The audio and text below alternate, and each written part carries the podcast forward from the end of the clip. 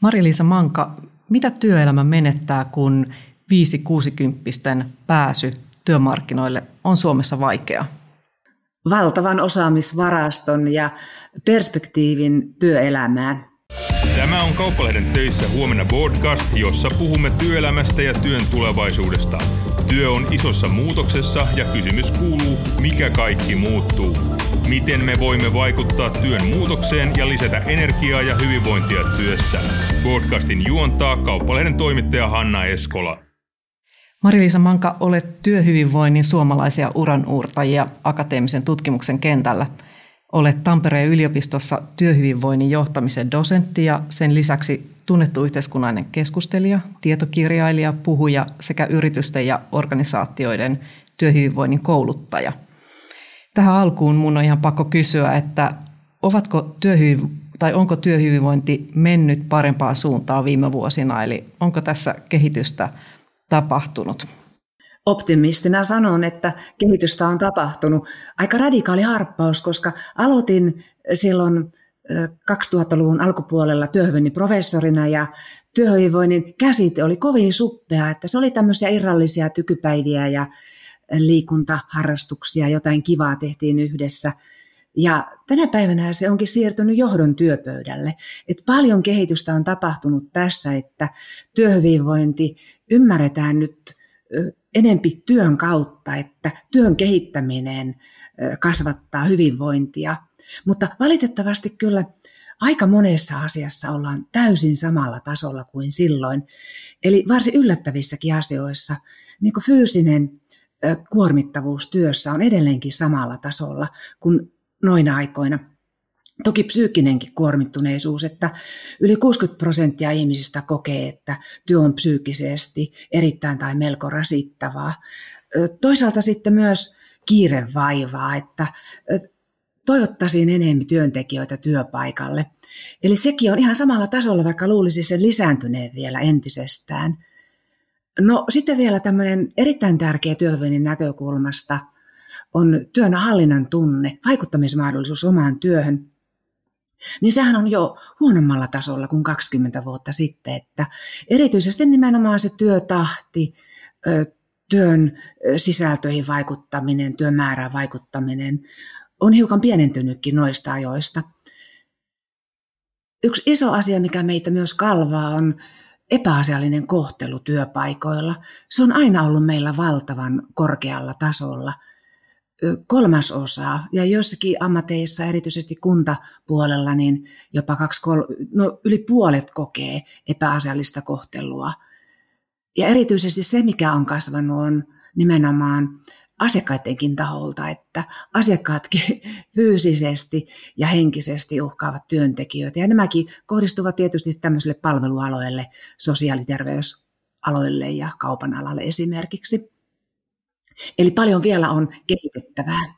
Eli paljon on vielä, vielä tehtävää tässä työhyvinvoinnin saralla. Kyllä. Ja sitten jos katsoo nyt sitä, että mikä on mennyt hyvään suuntaan, niin Paljon toki sellaistakin löytyy, että kun sanoin, että se työhyvinvointi mielletään paljon laaja-alaisemmaksi työn kehittämiseksi, niin tokihan on nähtävissä, että avoimuus johdon ja työntekijöiden välillä on kehittynyt parempaan suuntaan. Tieto kulkee. Se on ollut tämmöinen ikuisuuskysymys, että ei saada tietoa, mutta tiedon saaminen on myös tämmöinen tunnevaltainen asia, että jos sä koet itsesi tärkeäksi, niin sinä saat – ja koet saavasi tietoa enemmänkin, niin se on kehittynyt parempaan suuntaan. Ja toki myös se, että työpaikalla voi oppia koko ajan uutta, niin tämä on kasvanut ihan selkeästi. Työolobarometrithän on tutkineet suomalaista työelämää 30 vuoden ajan ihan tässä muodossa, mitä tälläkin hetkellä tehdään, että siitä on otettavissa tällaisia pitkäkestoisia trendejä.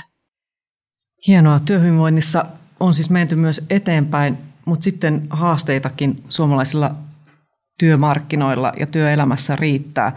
Yksi ajankohtainen ja paljon puhuttu haastehan on se, että moni yli 50 ei enää ikänsä vuoksi kelpaa työnantajalle. Eli on vaikea saada töitä tai on vaikea edetä uralla. Esimerkiksi Suomen ekonomit teki marraskuussa kysely, jossa ilmeni, että neljännes Suomen ekonomien yli 55-vuotiaista jäsenistä oli kokenut tai nähnyt työpaikallaan ikäsyrjintää. Tämä syrjintä näkyy varsinkin rekrytoinneissa – ja lisäksi työttömistä työnhakijoista jopa 80 prosenttia kertoi kokeneensa ikäsyrjintää työnhaussa.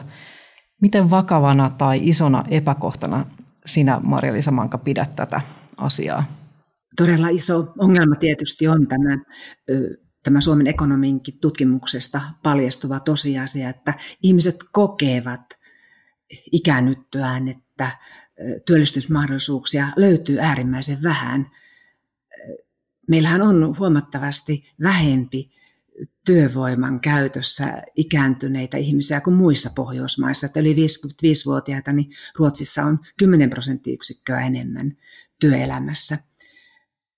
Eli toisaalta sitten herää tämmöinen ajatus, että kun katsoo työvoimatutkimusta, joka on myös tutkinut suomalaista työelämää pitkään, niin sen mukaan yli 50-vuotiaiden työ, työllistäminen on kehittynyt myönteiseen suuntaan viimeisen vuosikymmenen aikana.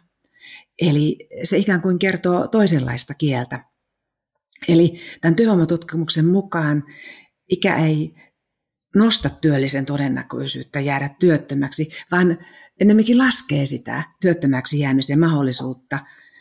Eli erityisesti yli 50-vuotiaista ja tämän tarkkailun neljänneksi aikana vain yksi prosentti työttömäksi vuonna 2019, kun taas sitten nuoremmilla ikäryhmillä niin luku oli selvästi isompi, eli alle 35-vuotiailla, jotka ovat määräaikaisissa työsuhteissa. Todennäköisesti siitä syystä tämä ero johtuu.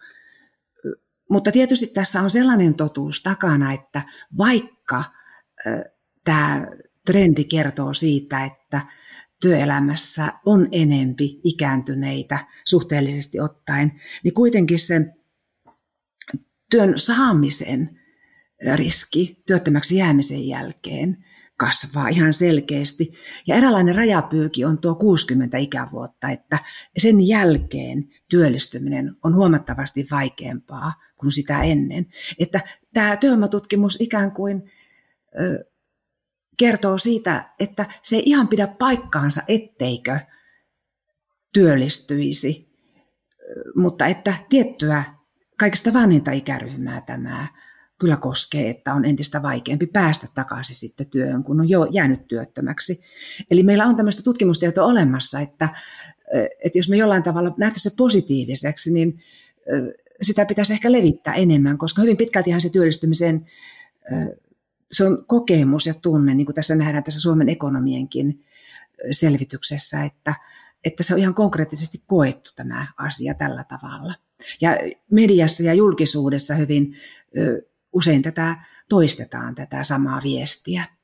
Joo, tälle kokemukselle ikäsyrjinnästä ää, ilmeisesti ei ole yhtä yksittäistä selitystä, vaan on monta selitystä, jotka yhdessä vaikuttavat. Ja yksi ajankohtaisin ja nyt keskustelussa oleva asia on, on eläkeputki, joka tarkoittaa siis sitä, että eläkeikää lähellä oleva voi päästä tietyin edellytyksen pidennetylle ansiosidonnaiselle ja sen jälkeen eläkkeelle, eli että syntyy tällainen putki.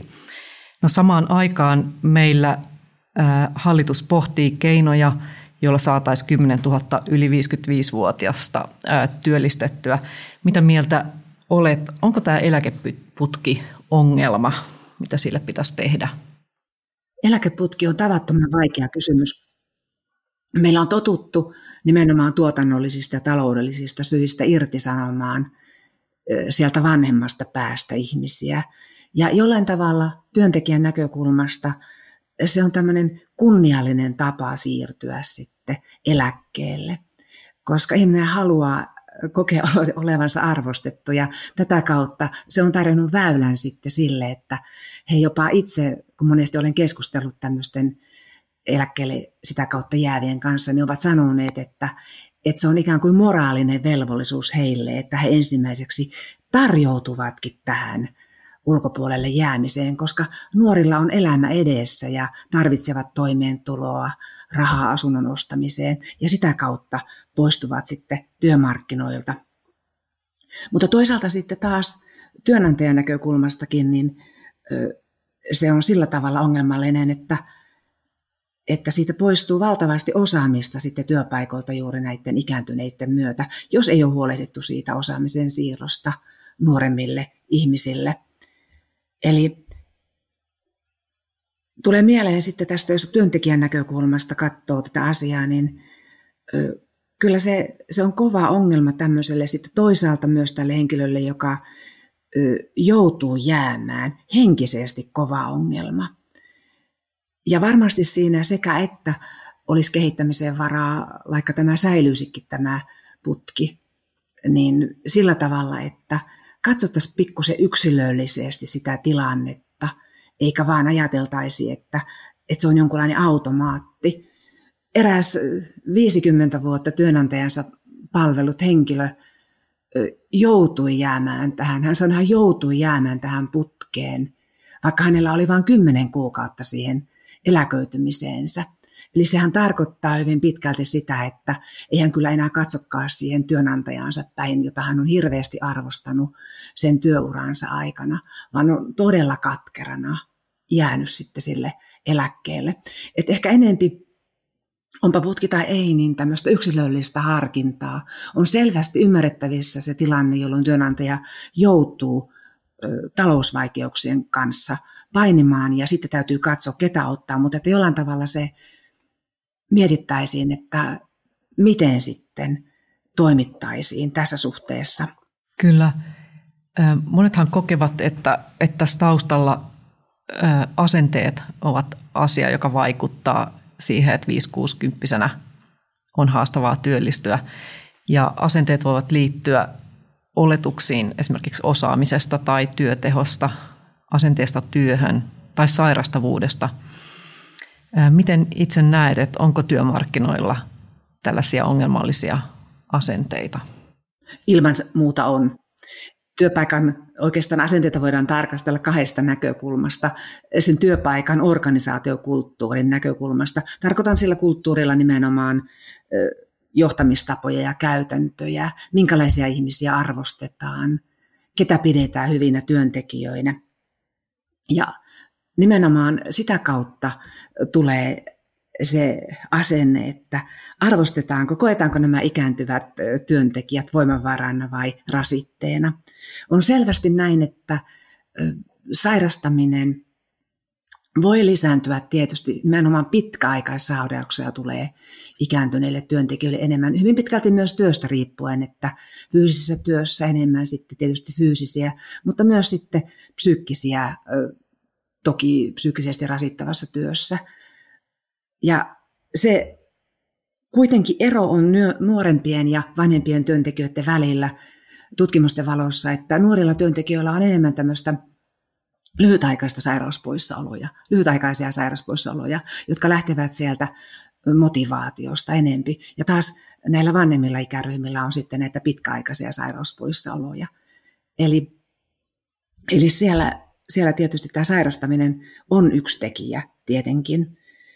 Mutta hyvin pitkälti siellä kuitenkin sitten vaikuttavat organisaatiokulttuurissa ne ikäasenteet ja myös esimiesten asenteita on tutkittu, että riippuu pitkälti siitä, että miten esimerkiksi itse arvostaa ikääntyneitä työntekijöitä. Se siirtyy taas sitten työntekijöihin itseensä. Euroopan työterveys- ja turvallisuusvirasto teki taannoin jo vuosia sitten toki semmoisen selvityksen ikäasenteista, niin sen mukaan ajateltiin näin, että, että yli 60-vuotiaat eivät, siis olipa luku peräti 60 prosenttia näistä, jotka uskoivat, että kaikista tutkituista, että yli 60-vuotiaat eivät muutu, eivätkä opi muutoksissa uusia asioita. Eli se on aika iso ongelma, että me uskotaan, että ikääntyvä ihminen ei opi.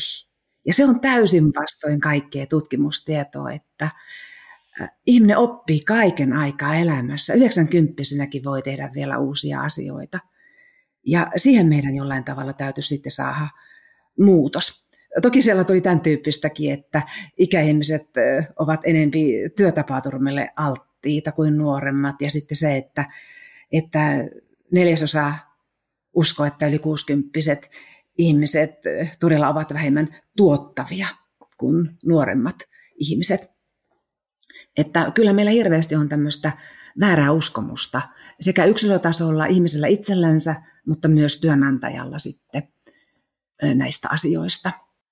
Mä kysyisin tuosta sairastavuudesta vielä, että nykyään monet viisikymppiset, kuusikymppiset ovat ihan niin kuin rautaisessa kunnossa. He ovat aktiivisia ja viettävät urheilullista elämää, eli, eli sikälikin tuntuu vähän vaikealta ymmärtää sellainen, sellainen asenne, että, että tätä sairastavuutta olisi, mutta onko tämä mielikuva vain osittain niin kuin totta, että, että kuitenkin tätä ää, ää, sairastavuutta on vähän enemmän?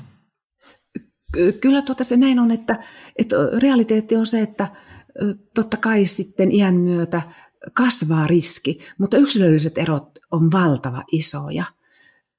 Niin nuorilla kuin vanhemmillakin ihmisillä, että riippuu siitä, kuinka esimerkiksi työhyvinvointiin satsataan työpaikoilla ja kehitetään näitä mahdollisuuksia pitää itsensä kunnossa. Ja erityisen tärkeintä tähän on pään kunnossa pitäminen kaikissa töissä. Eli se vaikuttaa sitten myös tähän tilanteeseen aika lailla. Eittämättä minua ainakin huolestuttaa, huolestuttaa kovasti se, että masennus työkyvyttömyys eläköitymisen syynä on valtavasti kasvanut, että viime vuonnakin miltei 11 ihmistä ja joka päivä työkyvyttömyyseläkkeelle masennuksen vuoksi. Ja entistä nuorempana nimenomaan masennuksen vuoksi jäädään. Ja sehän tarkoittaa sen ihmisen itsensä näkökulmasta sitä, että toimeentulo on aika heiveröistä, koska eläke ei ole vielä kertynyt ja sitä kautta sitten helposti jäädään työelämän ulkopuolelle. Eli vaihtelu on todella suurta. Ja sitä todella toivoisi, että otettaisiin ihmiset enemmän yksilöinä huomioon. Ja tsempattaisiin sitten kehityskeskusteluissakin enempi sitä, että millä alueella kehittymistä kannattaisi harrastaa ja kaivattaisiin. Täytyy kysyä sitten tuosta niin osaamisesta, että voisiko selittävä tekijä olla sellainen, että, että, että 50 60 työntekijöillä on vanhentunutta osaamista ja se voisi olla jotain, joka sit perustelisi tätä vaikeutta työmarkkinoilla. Pitääkö tällainen paikkansa? Kyllä se siinä totuuden hiveen on siinä mielessä, että tänä päivänä tarvitaan kaikilta IT-osaamista. Eli erilaiset järjestelmät ovat tulleet jäädäkseen ja niiden käytön osaaminen on jokaiselle tärkeä ammattitaidon osa. Eli erilaiset raportoinnit ja, ja yhteydenpidot ovat tärkeällä sijalla. Ja totta kai se vaatii sitten jatkuvaa osaamisen kehittämistä ja uskoo siihen, että mä kykenen kehittymään. Työolobarometrissa muuten on aika hauskasti kysytty sitä, että onko henkilö kehittänyt taitojaan ja osaamistaan niin, että voisi tulevaisuudessa työskennellä uusissa tehtävissä. Ja tulosten mukaan näyttää siltä, että tämä osaamisen kehittämisen aktiivisuus on huomattavasti laskenut iän myötä. Että leviäkö meillä yli 55-vuotiaiden keskuudessa semmoinen uskomus, että minusta ei enää ole uusiin tehtäviin tai että minä olen ollut tässä työssä niin kauan, että en enää kykene oppimaan, jolloin pitäisi kääntää vähän katsetta myös siihen omaan päähän, että mitä minä voisin tehdä omalle osaamiselleni, mistä minä voisin hankkia semmoista tietoa ja osaamista, että voin olla työelämässä vielä 60 jälkeen.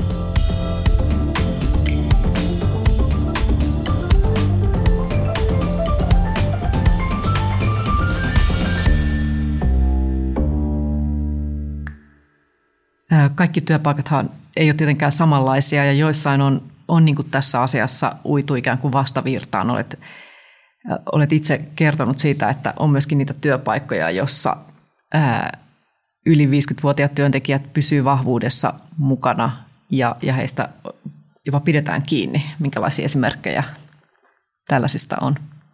Yksi esimerkki muuten on minä itse.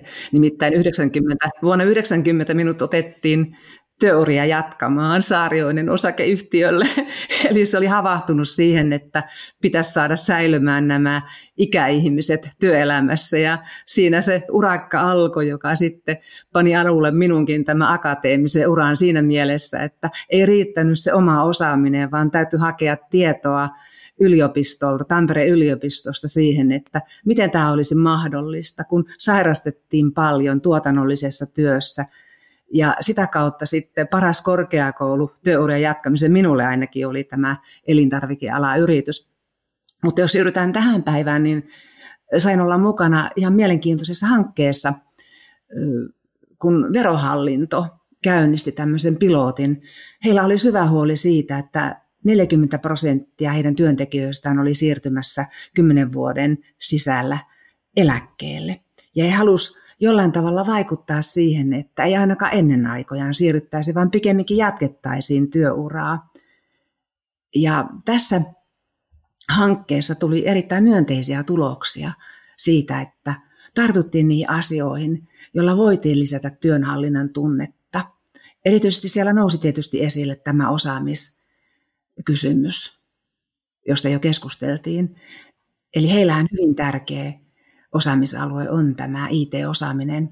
Kaikki työ tehdään nykyään koneilla ja, ja jollain tavalla se, että pitäisi olla aikaa sitten siihen osaamisen päivittämiseen, ihan kalenteroitua työaikaa. Ja myös sitä, että yhdessä toisten kanssa vertais tuen kanssa voisi sitten pohtia niitä asioita. Ja nimenomaan tämän tyyppisten ryhmien kautta, mitä sielläkin järjestettiin, niin tämä osaaminen kasvoi heillä. Ja siellä tuli myös esille tämä ongelma, että eri, eri ihmiset ovat aivan eri tilanteessa ja vaikka keskiarvoa tuijotetaan, kun heille, heitä, heidän työhyvinvointiaan tarkasteltiin tämmöisellä työhyvinvoinnin tikkataululla, niin havaittiin, että keskiarvo oli ihan hyvä kaikilla osa-alueilla, mutta sitten oli yksilöllisiä eroja valtavasti. Eli täytyy myös kiinnittää huomiota tämmöiseen psykologiseen pääomaan. Eli siihen, että, että ihmiset luottaisivat itseensä, olisivat toiveikkaita tulevaisuuden suhteen ja optimistisia ja löytyisi tämmöistä, tämmöistä sitkeyttä myös kehittää näitä asioita sitten eteenpäin. Jos kertoo siitä, että mitä siinä hankkeessa tehtiin kaiken kaikkiaan, niin siinä oli alkukyselyt ja loppukyselyt ja sitten oli työpajoja välissä. Ja lisäksi kuukausittain työntekijät kokoontuivat näihin vertaisryhmiin jossa he saattoivat sitten keskustella näistä ongelmatilanteistaan, mutta toisaalta myös kasvattaa omaa osaamistansa, niin havaittiin se, että, että kaikki, kaikilla työn psyykkinen kuormitus väheni siis tässä hankkeessa ja toisaalta sitten hallinnan tunne kasvo, toi pelisäännöt muokkautuivat sellaisiksi, että, että he osasivat tarttua näihin asioihin ja, ja moni lykkäsi sitten sitä eläköitymisaikomustaan ja havaisi sen, että oikeastaan työelämässä ollessa jo pitää pitää huolta itsestään, että voi lauttia eläkkeelle pääsystään sitten, ja olla siellä terveenä. Eli tämä aikaan sai myös hyvin paljon muutoksia ihmisten henkilökohtaisissa asenteissa. Joo.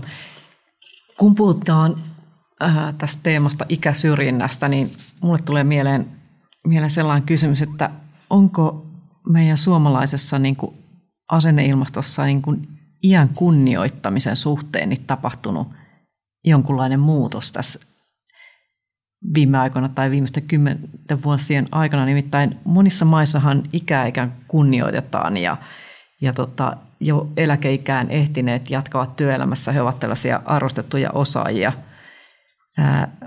miten itse arvelet tai näet, että onko, onko meillä niin kuin jonkunlainen ongelma siinä iän arvostamisessa?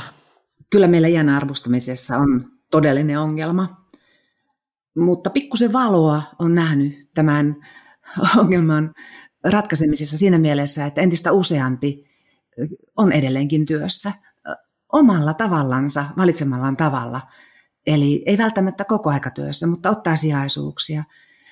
Eläkkeelle jääminen on monelle aika iso muutos siihen aikaisempaan, varsinkaan jos ei ole sitten mitään tilalle. Ja näin ollen monet on sanoneet, että ei jaksa sitä maata pelkästään kuokkia tai villasukkia kutoa, vaan oikeasti haluaisi tehdä jotakin merkityksellistä ja sitä kautta osallistua vielä sen työelämän mukanaoloon työelämässä. Ja tätä kautta on tullut aika paljon iloa elämään. Että lähipiirissä aika moni tekee työtä, yli 70 Ja on näitä esimerkkejä. Hyvää, hyvää ystäväksi, ystäväksikin muodostunut tämmöinen ö, käsityöliikkeen, käsityöliikkeen pitäjä, joka on 86 vuotta jo tällä hetkellä. Ja hän edelleenkin pitää sitä liikettään ja ottaa asiakkaita vastaan ja pysyttelee ja sinnittelee työelämässä – Eli tätä kautta meillä on paljon näitä esimerkkejä, jotka kertovat nimenomaan siitä, että asenteet ovat muuttumassa. Toisaalta myös työnantajille on tullut tämmöinen mahdollisuus tarjota korvaavaa työtä, mukautettua työtä työntekijöille, jotka eivät jaksa siinä omassa työssänsä pinnistellä. Et esimerkiksi Seinäjoen kaupunki on paljon tehnyt tällä saralla esimerkillistä työtä vaikkapa kotihoitajalle on tarjottu jotain toista työtä, että hän se viimeisen vuoden vaikka jaksaisi tehdä toimistossa jotakin ennen kuin siirtyy eläkkeelle. Eli on myös kehitetty tämmöisiä mahdollisuuksia työnantajille toimia erilaisella tavalla sitten ja päästä sitä kautta sitten vaikuttamaan siihen, että nämä ihmiset säilyvät työssä. Ja työnantajan näkökulmastahan se on myös taloudellinen kysymys siinä mielessä, että mitä vähempi ainakin isommalle työntekijälle, joiden työkyvyttömyyseläkkeestä maksamisen luokkaan vaikuttaa se, kuinka paljon sieltä siirtyy ennenaikaisesti eläkkeelle ihmisiä. Niin se pienentää sitä maksuluokkaa, jos saadaan pidettyä ihmiset mahdollisimman pitkään työelämässä. Että niin kuin pystyttiin sitten sitä rahaa käyttämään aivan muihin asioihin, nimenomaan esimerkiksi työhyvinvoinnin kehittämiseen siellä työpaikalla. Joo, mulla olikin tällainen kysymys, että tarvitsevatko yli 55-vuotiaat 60 sinun mielestäsi tukea työelämässä pysymisessä?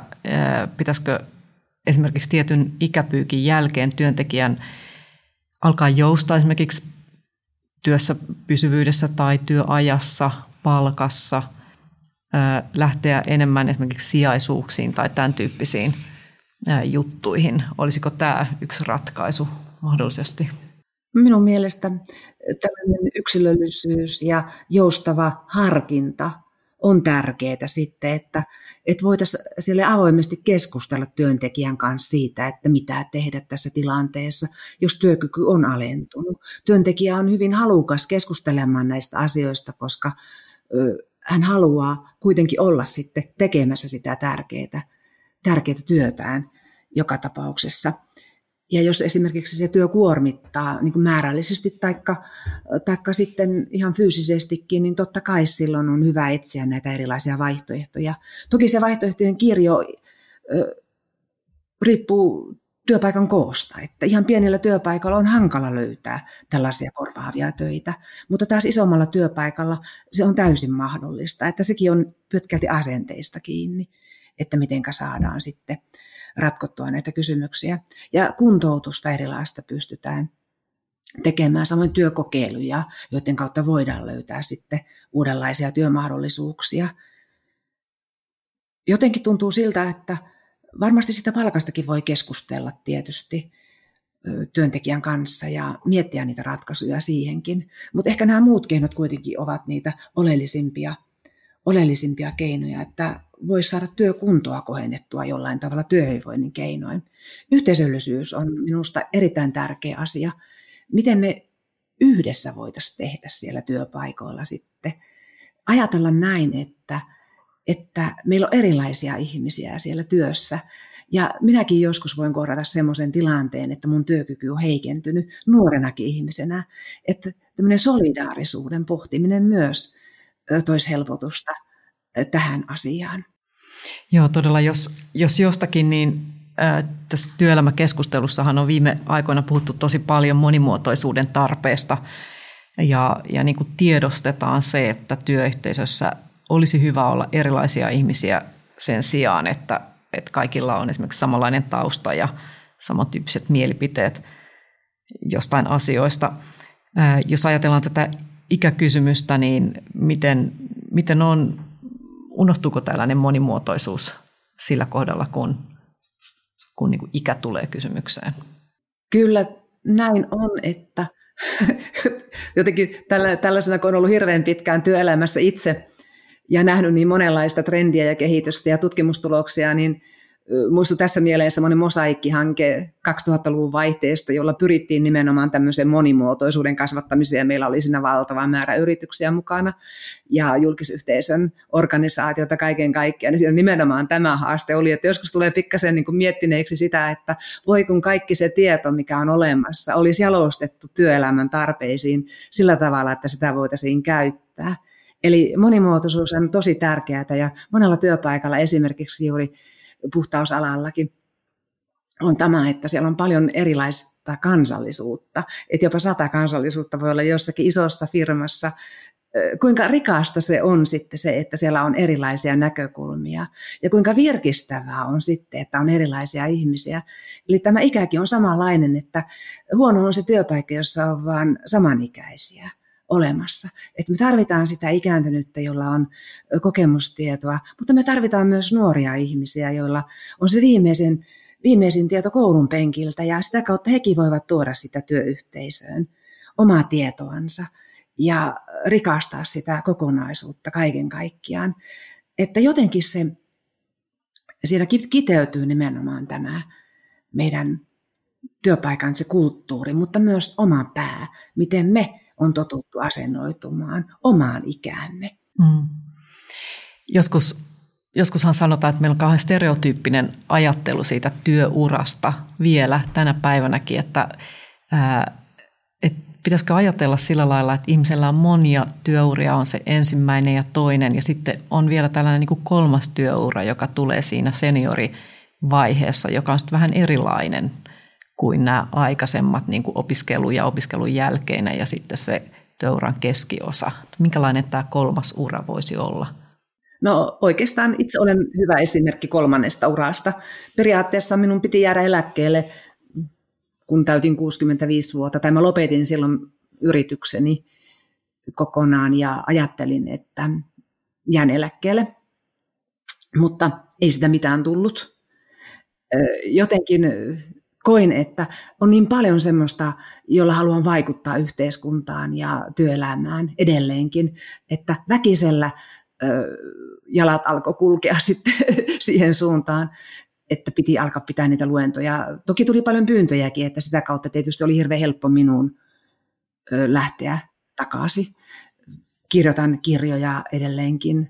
Tälläkin hetkellä on yksi käsikirjoitus valmiina, jossa erityisesti näihin asenteisiin ja siihen, että mitä itselle voisit tehdä, että kuinka paljon perimä vaikuttaa, kuinka paljon vaikuttaa elinolot, oppiminen ja kuinka paljon itse voi vaikuttaa siihen, että voi päättää elämästään, niin yllättävän iso osuus kuitenkin on se, että itse kukin voi vaikuttaa siihen elämään.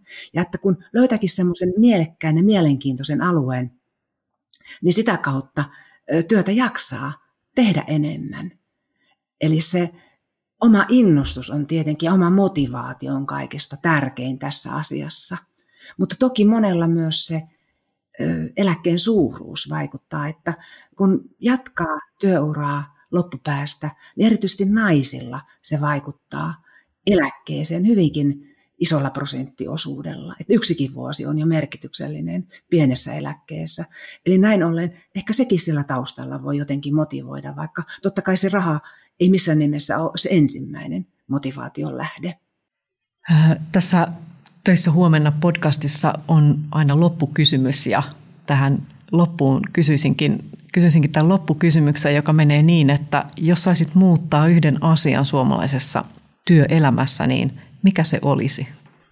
Asenteen, näkökulman ongelmista ratkaisuihin, pessimistisyydestä optimistisuuteen, huomion kiinnittämisen siihen, mikä on vahvaa ja hyvää, koska sen avulla me selvitään ongelmista. Meillä on maailman paras maa onnellisuuden suhteen. Me ollaan selvitty jo, jos kuinka monta vuotta, maailman onnellisimmaksi maaksi. Meillä on hyvät puitteet ratkaista asioita, mutta se ei riitä, vaan meidän jokaisen pitää sitten päästä myös oman päänsä sisälle. Eli asenne voi kuulostaa liian isolta yhdellä kertaa muutettavaksi, taikka organisaatiokulttuuri työpaikalla, mutta se muuttuu arjen tekojen kautta. Sillä, että otetaan yksi asia kehittämisen kohteeksi kerrallaan. Se voi olla vaikka tervehtiminen, aletaan moikata toinen toisiamme. Taikka tehdään jotakin itse sellaista, mitä aina on halunnut oppia. Niin kuin eräs rouva 95-vuotiaana, kun tuli vastaan, niin kehuin hänen hiuksiaan e, oranssin punaisia. Hän sanoi, että otin eka kertaa elämässä nyt väriä päähän täällä kuntoutusjaksolla. 95-vuotiaana eka kerran väriä päähän. Eli tätä kautta me voidaan alkaa vaikuttaa, koska näyttää siltä, että jos 20 vuotta työelämäongelmat on ollut samoja tähän asti, niin mikä on se seuraava askel, jota me voitaisiin ottaa, niin on nimenomaan tämä, että muutetaan, tehdään pikkuasioita kerrallaan, mutta tehdään niitä oikeasti. Ja ei pelkästään työnantaja, vaan joka ainoa Iikka työelämässä ja sen ulkopuolellakin, koska hyvin paljon esimerkiksi 55-vuotiaista ikäryhmästä on valtava iso työvoimareservi, sen jälkeisestä työvoimareservi meillä. Niin tähän vaatii jokaiselta jotakin. Ja nimenomaan pitää mielessä takana sen, että, että hyvä mieli syntyy nimenomaan merkityksellisestä työstä ja merkityksellisestä elämästä, niin me jaksetaan sitten eläkkeelläkin paremmin jatkaa ja pysyä terveinä itse kukin. Hyvä, näihin sanoihin on hieno lopettaa. Suurkiitos vierailusta tässä Töissä huomenna podcastissa Marja-Liisa Manka. Ja meillä keskustelu jatkuu sosiaalisessa mediassa. Kiitoksia myös kuulijoille. Kiitos.